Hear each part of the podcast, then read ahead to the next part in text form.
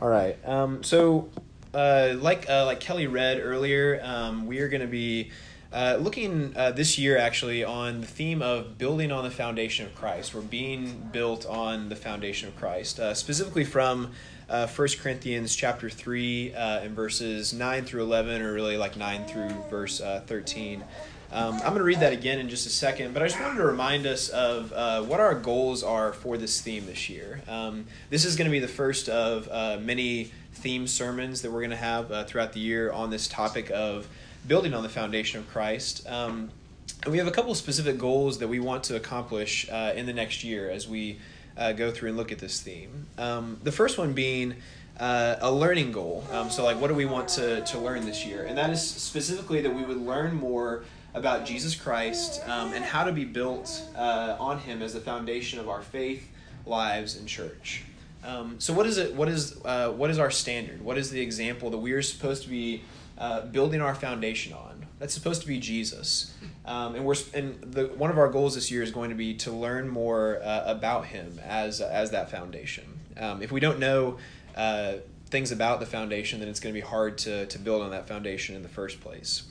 And then, secondly, uh, the living goal, something that's a little bit more uh, maybe practical for our everyday lives. Um, really, the way I look at this is how do we apply the learning goal? How do we apply the things that we are learning about Jesus as we go throughout this year? Jesus as our foundation. And that living goal is that we would uh, be better built on Christ so that we can be God's field, building, and dwelling place uh, for God. Um, I think it says there in, uh, in 1 Corinthians chapter 3 and verse 16 that we would be a place where he can dwell. Um, this is this is going to be the goal of the the studies that we go through this year is how can we better uh, be built on Christ? How can we better build our lives on Christ in order to make ourselves into this dwelling place uh, for God? Um, and so uh, this the topic that I've chosen to discuss this morning uh, might seem to be a little bit of a uh, divergence from uh, from this theme, but I think if if you stick with me for the uh, the short time we have together this morning, um, I think you'll see how we can tie this back in. Um, what I want to talk about this morning is really starting all the way back at the beginning of the life of Christ and talk about the birth of Christ specifically. Um, when I was uh, I was kind of talking about this this sermon with Blake uh, a little bit before he uh, left town.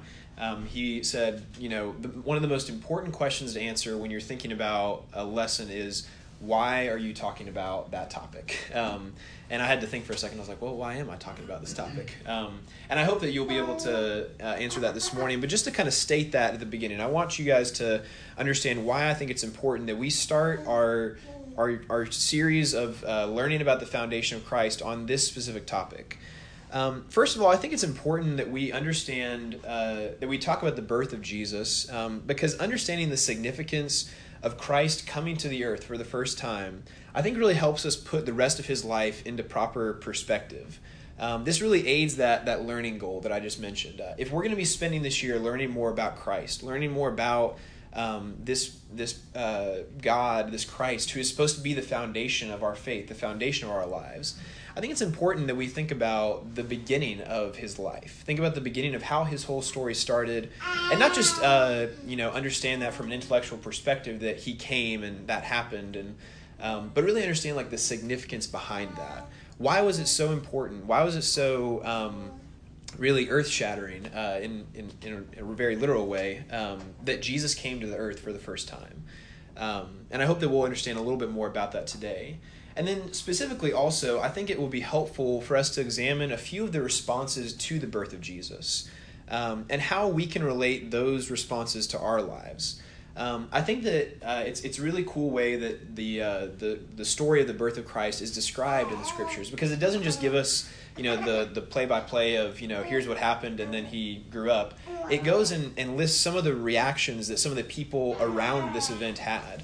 Um, and I think that those are really helpful as we consider how we respond to Christ. Um, and I hope that that'll cause us to be able to examine our hearts uh, and our own responses to Jesus uh, in the same ways as these people did in, uh, in the Gospels. Um, so, just briefly here at the beginning, I want to discuss uh, some of the significance behind the birth of Christ. Um, actually, before I get into that, just to kind of give you a roadmap of what we're going to look at today, just briefly, um, I want to talk about this, the significance of the birth of Christ. So, why was this important?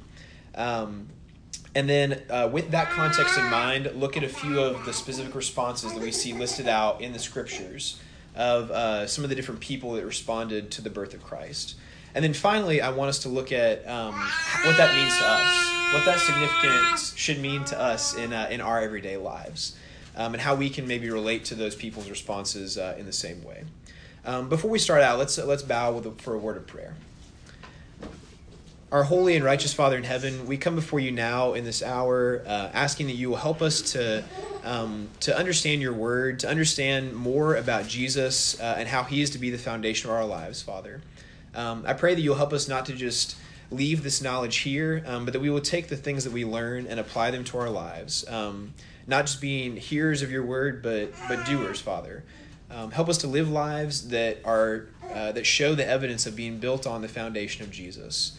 Um, and I pray that as we go through this uh, this lesson this morning, you will uh, guide our hearts and guide our understanding to uh, to just know more about you and uh, and help our knowledge, Father. I pray this in Jesus' name, Amen. So, a few things about the uh, the significance of the birth of Christ. Um, just think through this with me for a second. You know, put yourself, if if you can, um, in the shoes of the the Jews who were there in the first century um, I think it's really it's really uh, helpful to, to just do that sometimes when you're going through these kinds of stories. Um, this is uh, this is the period of time where God has just had a period of silence for about 400 years. Um, there's been little to no communication that we have a uh, record of from God in the period from the end of the prophets until now, until about uh, 4 BC or 0 AD or whenever uh, it, uh, the scholars believe that Jesus was born. Um, so you know you have that that historical context. You have this long period of silence where there's been no word from God. Um, and not only that, um, not only do you have this long period of silence, but you also have the fact that the Romans have been ruling and really oppressing uh, the Jewish people uh, for a long time. And really, they've kind of been passed between a lot of different empires for the past for these this period of 400 years. Whether it was the uh, the Babylonians and then the Persians and then the Greeks and now the Romans there have been all of these different forces that have come through and have been uh, oppressing and taking control of the people of God. Um, and I think that I think the, God's people understood this was not the way that it was supposed to be. It was not supposed to be uh, that there were supposed to be these uh, nations that were ruling over them. They believed that they were the people of God. They were supposed to be um, ruling over themselves. And uh, and I think you can see that because of some of the, the prophecies that are talked about uh, when it comes to the this birth of the Christ or the coming King. Um, there were several like uh, when it comes to prophecy, there were several like specific prophecies that the Jewish people would have known about and looked forward to uh, when it came to the birth of this Messiah. Um, you see a lot of like specifics that are mentioned. Uh, you know, location. Uh, the fact that it would be a virgin birth, uh, even even what the name of this Messiah would be. Um, and you see a lot of uh, throughout the prophets, you see a lot of these specifics that are mentioned along the way of what this coming of Christ, what the, this coming of the Messiah was going to look like, and how it would look. Um, but you also, and I think what would have probably been even more meaningful to the Jewish people in this day and age, you see a larger purpose as well. Um, in uh, and I'm not going to read these just for the, the sake of time, um, but I'm just going to reference them quickly. Um, in Deuteronomy chapter 18 and verse 15, um, there's described that there's going to come a prophet like Moses who will put, um, and God says, I will put my words in his mouth. Um, this is what Israel was expecting that there was going to be a prophet that would come who would be like Moses, who would literally have the words of God in his mouth. Um, not only that, but this this coming uh, Messiah was going to be a king like David, um, a king who would not just be a, a king who would uh, defeat the enemies, but a king who would bring this covenant of peace um, that did not didn't exist before. We, we see that in Ezekiel chapter thirty seven. Um, in Isaiah chapter 2 and then Isaiah chapter 11, you see this idea that God is going to unite all of his people. Um, it talks about the from the four corners of the earth, God is going to draw his people together. Um, obviously, in this time that we're, uh, we're talking about, this was a time of great division. The people of, of Israel were scattered all over the place. God's people were, um, were not really in one place anymore. And so there was going to be this uniting of the Lord's people that, uh, that was going to, that the people of Israel were really uh, looking forward to. And not just that, not just uniting the Lord's people, but also defeating his enemies. You see in Psalm 110, it's described that the coming of this Messiah, the coming of this Christ, was going to bring the defeat of the Lord's enemies. Which, if you if you'd been under oppression for 400 years, or um, you know however long it had really been that they'd been basically controlled by these other nations, that's something that you would look forward to as a as a uh, as an Israelite, as as one of the Jews. Um, the Lord's enemies finally being defeated. Um, but even uh, beyond, so you, you think about, so you have the um, the historical context, you have these prophecies that would have been would have been known about. Even beyond that, um, if you think about just the the plan that God has had, um, the people of Israel knew from the very beginning of time, from the first time that God made promises to Abraham, there was a promise that through the line of Abraham, that someone was going to come who would bless all the nations of the earth. There was going to be a seed of Abraham who would come and bless the descendants uh, of, of the world. And that was, uh, that was something that Israel, that the people of Israel knew and looked forward to and, and sought. Um, and so this coming of Christ was, was long awaited for. This was something that had been looked forward to for a long time. Not only that, but this was something that carried really like world changing implications. This would have brought, uh, like I said, the defeat of the Lord's enemies, the uniting of the Lord's people, um, and this was going to be not just any, not just some normal person, but someone who's a prophet like Moses and a king like David. These, you know, huge figures in, in Israel's history that would have been looked up to in so many ways. Um, but not only would it carry these world changing implications, but also the coming of Christ represented the ultimate fulfillment of God's promises. Um, this was something that that Israel knew for a long time was coming and that they were looking forward to and something that God had promised from the days of Abraham back in uh, back in Genesis. And so, with that context in mind, I want us to just take some time this morning to look at a few of the specific responses that we see in the Gospels to how people really responded to the coming of Christ. Um, there's four specific examples that I want us to look at. We're going to look at uh, the shepherds. We're going to look at uh, the the wise men who travel from a great distance to come see Jesus. Uh, we're going to look at Herod, um, who's probably the uh, the negative response in this example, and then also uh, Simeon and Anna, the this this prophet and, or, and prophetess that are that are interacting with Jesus there in the Gospel of Luke. And we're mainly going to be in Matthew chapter two and Luke chapter two. So um, go ahead and open up to Luke chapter two though, and we're going to look at first of all the reaction that the the shepherds have to the birth of Jesus.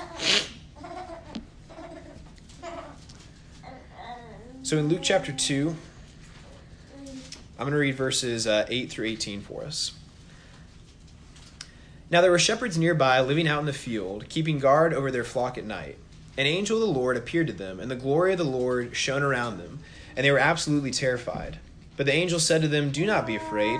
Listen carefully, for I proclaim to you good news that brings great joy to all people. Today your Savior is born in the city of David. He is Christ the Lord. This will be a sign for you. You will find a baby wrapped in strips of cloth and lying in a manger. Suddenly, a vast heavenly army appeared with the angel, praising God and saying, Glory to God in the highest, and on earth peace among people with whom he is pleased. When the angels left them and went back to heaven, the shepherds said to one another, Let us go over to Bethlehem and see this thing that has taken place, that the Lord has made known to us. So they hurried off and located Mary and Joseph, and they found the baby lying in a manger.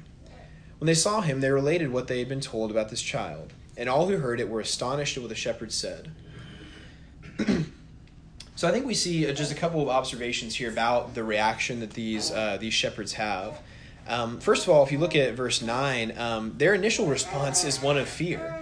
Um, I don't know how you wouldn't have a response of fear if uh, you're just kind of tending your, your sheep out in the pasture at night, and then all of a sudden, boom, angels appear and they're you know praising God and um, the glory of the Lord is shining around you. Um, that is always kind of described in fearful, in fearful or terrifying terms uh, in the scriptures.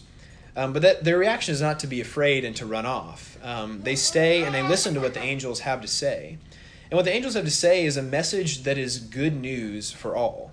Um, it says there in verse uh, verse ten that this is uh, that they proclaim good news that brings great joy to all people. Um, and you know, I, I don't know if this was necessarily the version of the Christ that these shepherds would have been expecting. Look at if you look at verse twelve, um, this says that uh, it says in verse in verse eleven it says He is Christ the Lord. And then the next verse it says, You'll find a baby wrapped in strips of cloth lying in a manger. You've just seen this great scene of the glory of God being, uh, being proclaimed and uh, shining all around you. And then you hear this, this angel tell you, Well, Christ the Lord has come and he's a baby lying in a manger. Um, this is uh, you know not probably exactly what they were expecting when it came to uh, to the Christ. But their reaction is uh, is very interesting to me. It says uh, as soon as the angels let leave and go back to heaven, that they immediately and and uh, the my version says with haste, uh, or they hurriedly um, leave to go find this child.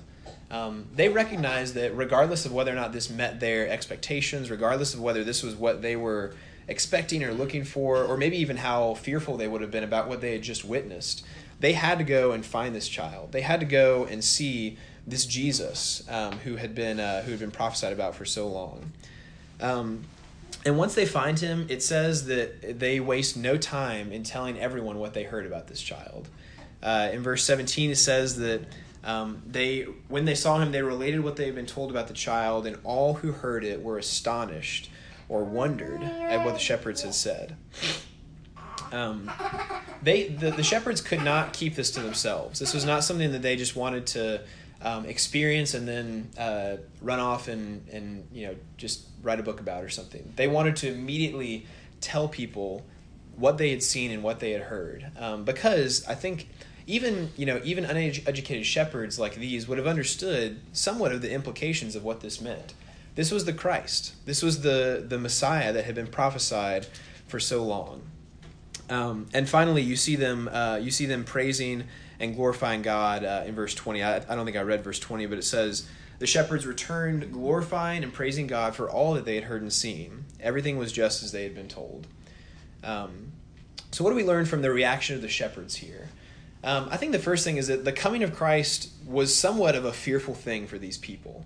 Um, like I said, this was they were this was accompanied by signs. There were these angels appearing. There were a lot of kind of crazy things happening, but that didn't prevent them from still seeking Christ out.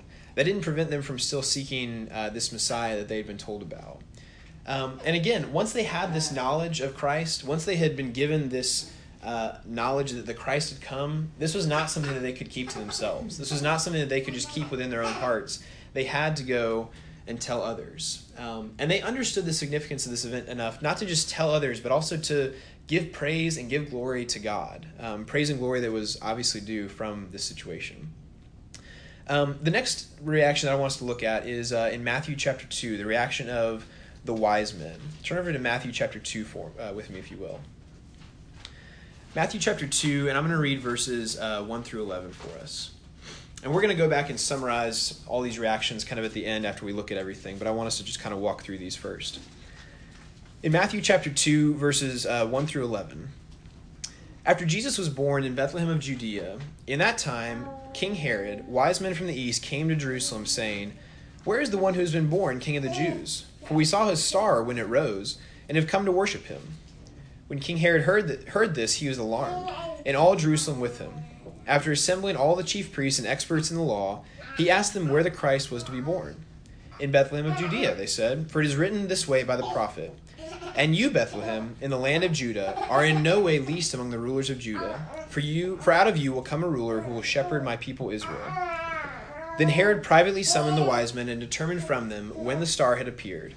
He sent them to Bethlehem and said, Go and look carefully for the child. When you find him, inform me so that I can go and worship him as well.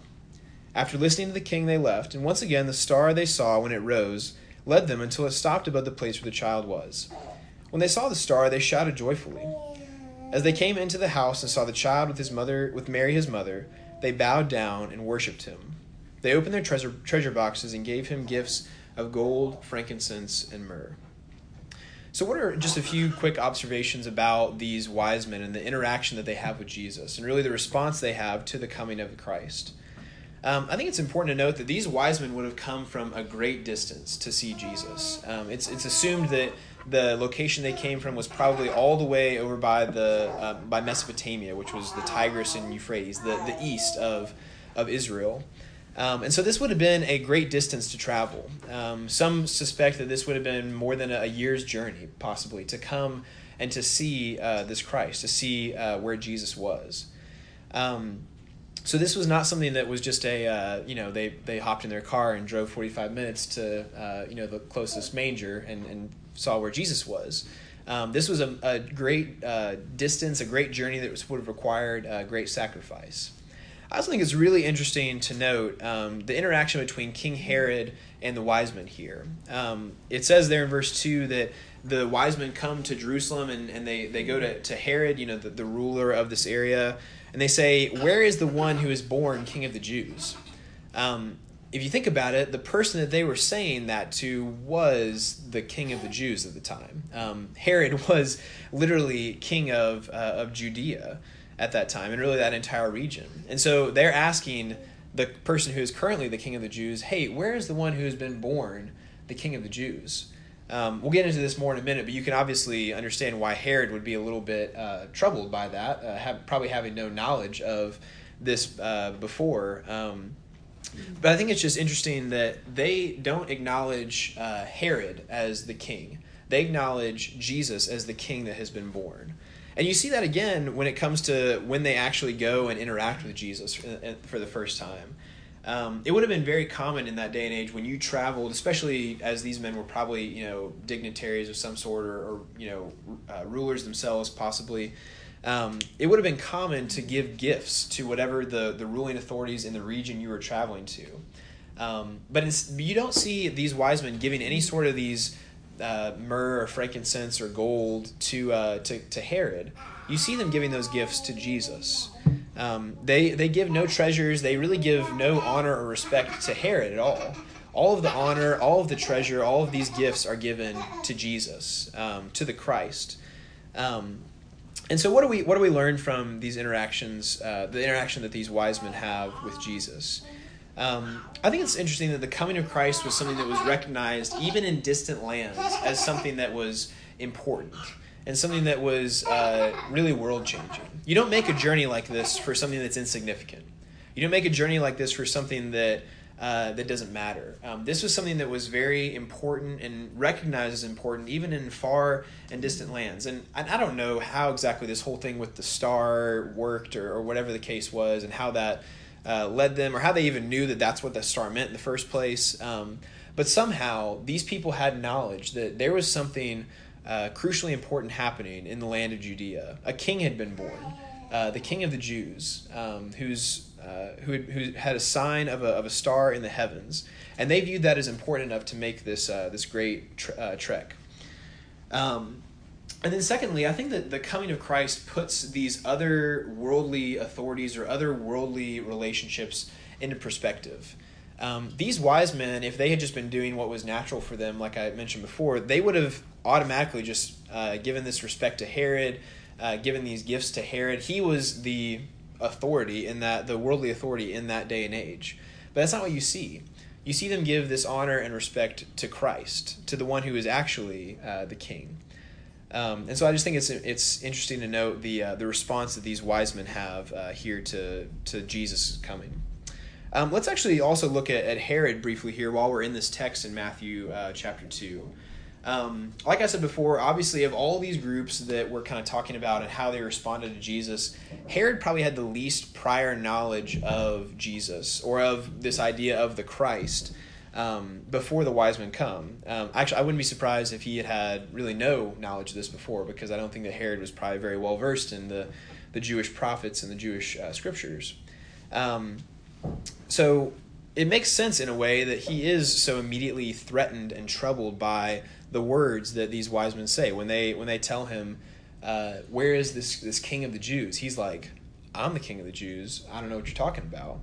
Um, and he's so threatened by this shepherd king, as he's described uh, there in verse six. He's so threatened by the shepherd king um, that he massacres an entire region's worth of children. If you look down at verses uh, 16 through 18 in Matthew chapter 2, it says, When Herod saw that he had been tricked by the wise men, they didn't end up coming back to him after they visited Jesus. He became enraged. He sent men to kill all the children in Bethlehem and throughout the surrounding region from the age of two and under, according to the time he learned from the wise men. Then what was spoken by Jeremiah the prophet was fulfilled. A voice was heard in Ramah, weeping and loud wailing Rachel weeping for her children, and she did not want to be comforted because they were gone. Herod was so troubled and threatened by uh, this coming king that he he literally killed an entire region's worth of children uh, who were under the age of two. Um, I think even for a uh, even for a king who I think according to history was probably known for his brutality, known for his violence. Um, this is still an excessive reaction to a to a baby being born, um, and I think that it it, uh, it goes to show how uh, how seriously and how how uh, how much this was a, a, big deal to, to people of this day and age. Um, so from the from the the the uh, response that Herod has to the coming of Christ, I think we can see that the coming of Christ is going to cause some people to be troubled or threatened. Um, there's not always going to be a positive reaction to the coming of Christ. There's not always going to be this joy and praising. Um, if you are, uh, especially for those who are in power or for those who know that by the coming of Christ they have something to lose, um, that's this is going to be something that is troubling, something that seems threatening, something that does not seem uh, joyous or uh, or worthy of, of praise. Um, the last interaction that I want us to look at uh, this morning is uh, the response that Simeon and Anna have back in Luke chapter 2. Um, go back to Luke chapter 2 with me, and I'm going to read uh, a few sections here. Luke chapter 2 and verses, uh, I'm going to read verses 25 through uh, really verse 38. Now there was a man in Jerusalem named Simeon who was righteous and devout, looking for the restoration of Israel, and the Holy Spirit was upon him. It had been revealed to him by the Holy Spirit that he would not die before he had seen the Lord's Christ. So Simeon, directed by the Spirit, came into the temple courts, and when the parents brought in the child Jesus to do for him what was customary according to the law, Simeon took him in his arms and blessed God, saying, Now, according to your word, sovereign Lord, permit your servant to depart in peace for my eyes have seen your salvation, that you have prepared in the presence of all peoples a light for revelation to the Gentiles, and for glory to your people Israel. So the child's father and mother were amazed at what was said about him. Then Simeon blessed them and said to his mother Mary, Listen carefully. This child is destined to be the cause of the falling and rising of many in Israel, and to be a sign that will be rejected. Indeed, as a result of him, the thoughts of many hearts will be revealed, and a sword will pierce your own soul as well. There was also a prophetess, Anna, the daughter of Phanuel, of the tribe of Asher. She was very old and had been married to her husband for seven years until his death. She lived as a widow since then for 84 years. She never left the temple, worshiping with fasting and prayer night and day. At that moment, she came up to them and began to give thanks to God and speak about the child to all who were waiting for the redemption of Jerusalem. I think these, these two characters that we read about here in, uh, in Luke chapter 2 are really interesting um, because it kind of seems like their entire lives are wrapped up in waiting for this coming Messiah. Um, Simeon is described in verse 25 as someone who is uh, righteous and devout, but is looking for the restoration of Israel. Um, and I think it's it's also kind of interesting uh, when Simeon begins to praise the Lord for what he has seen through this Christ. Um, Simeon recognizes that this literally means that he is now going to die. Um, this literally means that he can now uh, die in peace. But his life was so wrapped up in this idea of the coming restoration of Israel, this coming Christ who is going to, to make all things right again, that, that didn't even matter to him. It didn't even matter to him that now that this Christ has come, that he's going to, to pass. Um, because he recognized the long term implications of what this meant and how, uh, how crucial this was for the people of Israel. Um, Anna, in the same way, is described as uh, fasting day and night, fasting and praying uh, day and night, um, and never leaving the temple. Um, I think that these these are two people who give us a really good example of uh, diligence and in diligence in, in waiting for uh, for this coming Christ. Um, and I think it's also interesting to look at the reaction that both of these people have. Um, there's not a uh, it's, it's actually really interesting and I, I didn't realize this until i looked into these passages more. You would think that you know when you're presented with this christ when you're presented with this baby jesus who is going to represent the hope of all israel that your praise would be given to to jesus. Your praise would be given to to this this christ who's going to accomplish this. But it says that in, in both of these people's reactions uh, both simeon in verse 28 and then uh, Anna in verse uh, 38, it says that they blessed God or they gave thanks to God um, about this child and about what this child was going to accomplish. Um, the the natural reaction here uh, would have been, and, and probably right, right rightly so. I don't think there would be anything wrong about praising Jesus in these in these situations, but their automatic reaction is to bless God. For God, it was about to accomplish something great and something wonderful um, through this uh, salvation that was going to be brought. Um, it's really interesting. Simeon specifically uh, hones in on how this was going to uh, to bring salvation, and not just salvation to the Jewish people, but also salvation to the Gentiles. Um, he mentions that in verse uh, verse thirty two that this was some a salvation that had been prepared in the presence of all the peoples, a light and a revelation even to the Gentiles, um, and a source of glory for uh, his people Israel. Um, really demonstrating a uh, really a, a, very complete understanding of what was uh, what was happening here with uh, the coming of this Christ. Um, I think it's also interesting to look at the reaction of, uh, of Anna. Specifically, uh, like I said before, she gives thanks to God, but it doesn't just stop there. She's not just giving thanks to God. It says that she gives thanks to God in verse 38 and begins to speak about the child to all who are waiting for the redemption of Jerusalem. Um, this maybe gives the idea that there were more people like Simeon and Anna who were kind of just waiting around, waiting and hoping that somehow God would, would save his people Israel, that somehow God would redeem and bring salvation to his people Israel. And she immediately, as soon as she finds out about this, her reaction is to go and to tell those people, hey, God has done this. God has accomplished this. The Christ has come, and this is this is happening. Um, so, what do we learn from Simeon and Anna here? Um, I think that we see a few uh, few basic things that. First of all, the coming of Christ was everything to these people. Their entire lives were wrapped up in this. Their, their lives, their purpose, their day to day was wrapped up in the coming of Christ. Um, I think it's also interesting to note that even even though Simeon and Anna, we can kind of assume based on how old it says they are, that they probably did not live for another thirty years and see the ultimate fulfillment of this uh, this promise. Um, they didn't see the ultimate fulfillment of what this Christ was going to accomplish, but they were still able to praise and to glorify God, even though they didn't see it with their own eyes they believed in the promises of God. They believed that um, this Christ had come and he was going to accomplish this salvation, this uh, redemption that had been promised. Um, and finally, and this is this is easy to see here, but uh, this blessing and thanksgiving to God naturally flows out of uh, what He's accomplished through Christ. Um, when we when when we look at and see the coming of Christ, and we see this this story and this picture that's being described here, I don't think there's any other reaction other than to bless and to praise God. Um, I shouldn't say there isn't any other reaction because obviously we've seen that Herod didn't respond that way, so there is another reaction. But the um, the natural reaction to this is to bless uh, and praise God.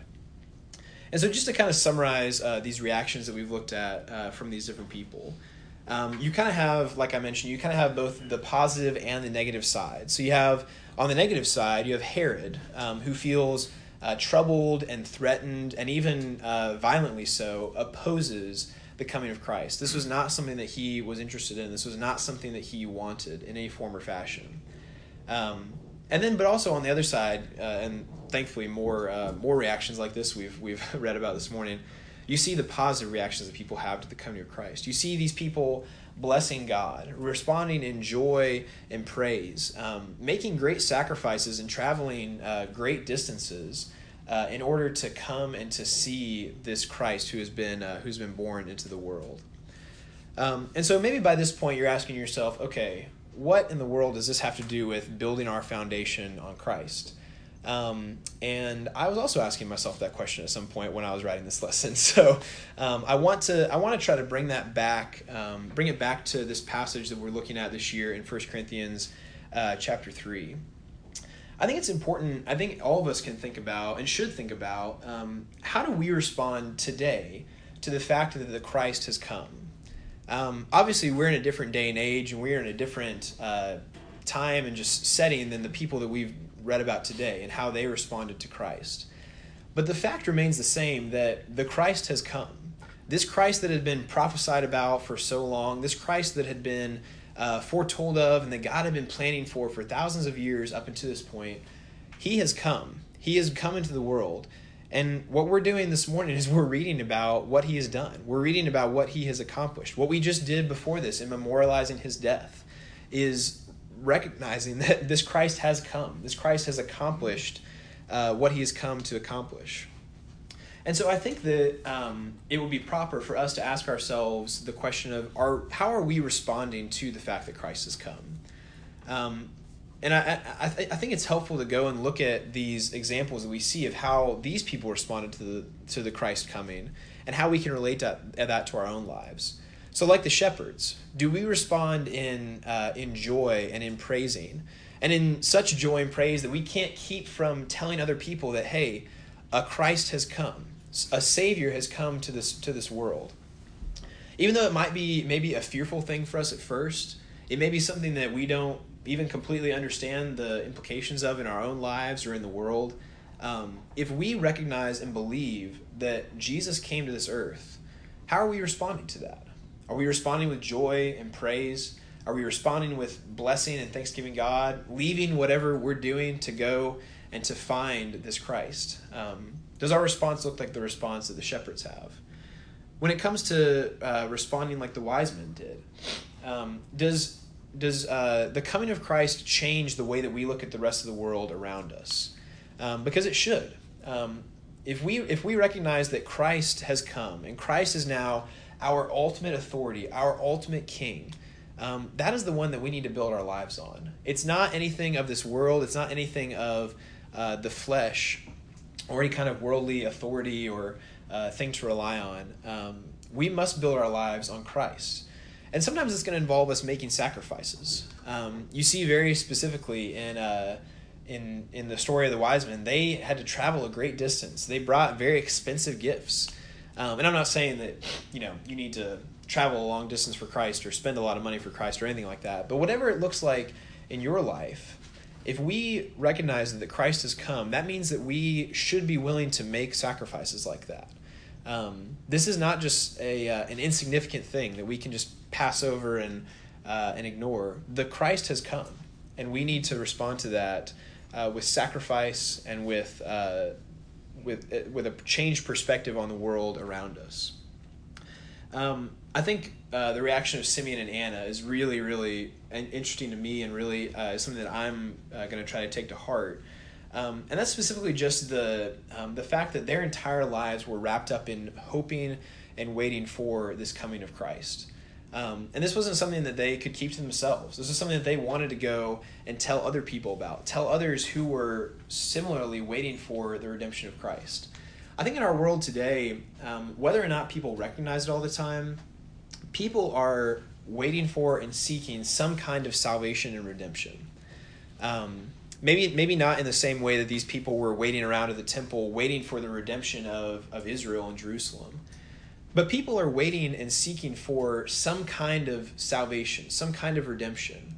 Um, and if we know that those people are out there who, who feel that way, who uh, are waiting for this, this uh, who are waiting for something to, to latch onto, something to, to grab onto in their lives, if we know that that has come, we have a responsibility to tell them. We have a responsibility to share this good news that the Christ has come and that um, that they don't have to wait around anymore um, that that is something that they can now take advantage of.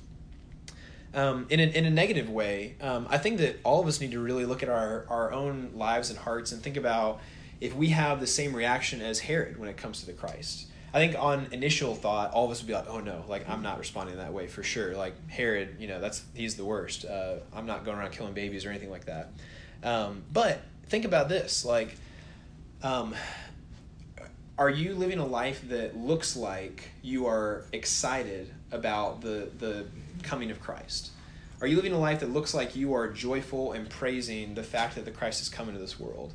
Because if you're not, then really you probably are more likely that, that you're having a reaction like Herod, someone who is troubled and threatened. Because, like I've said, like like we've talked about this morning, this coming of Christ changes things. It changes our perspective on the world. It changes our perspective on uh, our own responsibilities. Um, and if even if maybe on on a just a, a deep uh, interior level, um, if we are threatened or troubled by the fact that the Christ's come, I think that's something that we need to really look at our own hearts and lives about and think about uh, think about deeply. Um, going back to uh, our passage in, in 1 Corinthians chapter 3, I want to I want to read one part of this again just to kind of bring this uh, bring this full circle. Um, it says in I'm, I'm just going to read verses uh, 10 through 13 again. Um, it says, According to the grace of God given to me, like a skillful master, I laid a foundation, but someone else builds on it. And each one must be careful how he builds. For no one can lay any foundation other than what is being laid, that is Jesus Christ. If anyone builds on the foundation with gold, silver, precious stones, wood, hay, or straw, each builder's work will be plainly seen. For that day will make it clear, because it will be revealed by fire. And the fire will test what kind of work each one has done. I really want us to think just for a moment here about uh, this last uh, couple verses here in, uh, in our theme passage for this year, where it talks about this ultimate judgment that is coming someday. Um, this uh, this day that will make all things clear, uh, that, that will make really clear what foundation we're building our lives on. Um, I think as much as uh, you know, we can we can look back at this coming of Christ and think about, all right, how uh, how should I respond to that? How should how would I have responded if I was in that day and time? How should I respond now based on the fact that the Christ has come? I think it's also really important that as we're thinking about what we build our foundation on, that we look forward and think about the Christ is going to come again. Um, the Christ is going to come uh, again to this earth, and it's not going to be a coming of uh, of necessarily salvation or or good good news. It's going to be a coming of judgment. Um, there's going to be a day when all things will be made clear. Um, the found, and whatever you're building your foundation on will be exposed in that day. Um, and I think that it's I think a, a good question for us to think about is when we are faced with the fact that Christ is going to come again, what is our reaction to that going to be? As we prepare for that day, for this day that is being described here, where all things will be revealed, what is our reaction going to be?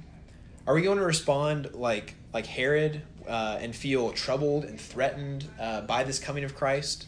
Or are we going to respond like the shepherds do, and like the wise men did, and like Simeon and Anna did, who are focused on uh, rejoicing and praising God uh, for this thing? I think it's really that's a, that's a hard question to think about, and it's a hard question to answer because um, it's hard to to think about uh, this world not being anymore. It's hard to think about all the things that we're you know building our lives on going away or changing or, or uh, not being the, the same anymore.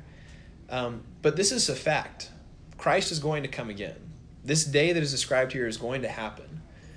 And i think if we uh, i think it's a good thought process to go through for all of us to think about how how am i honestly going to respond to that can i say with full certainty that that is something that i am looking forward to that is something i uh, want to happen with joy and thanksgiving and blessing God? Or is maybe that idea something that troubles me? Maybe is that an idea that uh, not very comfortable with me? The idea that Christ is going to come again someday.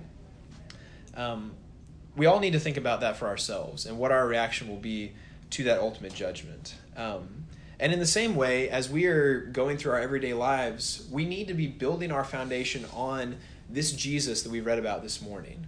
Um, and that's a really cool thing that we're going to be able to look at for the rest of this year is who this Jesus is and how we're supposed to build our foundation on him. Um, but I think the first the first step in building that foundation is really knowing how we respond to the fact that the Christ has come um, and what that looks like in our everyday lives. Um, if you're here this morning and this is something that uh, has challenged you, well then you're in the same boat that I am because uh, this is something that has really challenged me to think about uh, these questions in my own life. Um, but I also recognize that there there could be some here this morning who haven't accepted uh, the word of Christ, who haven't accepted uh, haven't accepted Christ and followed the path that He has laid out to have access to this salvation that we're able to bless God and praise God for. Um, and we don't want we don't want anyone here to have uh, any doubts in their minds about their state before God on this judgment day that I'm describing. Um, it's uh, if you're not if you're not with Christ, if you're not uh, in a relationship with Christ, then you don't have access to these blessings and the other things that we have described uh, here this morning. So, if there's anything that we can do to help you uh, answer those questions, please come and talk to one of us afterwards. Um, grab me, Richard, Tim, anybody, uh, and we'll be more than happy to uh, to help you answer those questions. But uh, let's just think about these things and uh, and how we respond to the fact that the Christ has come. Uh, we'll now stand and sing.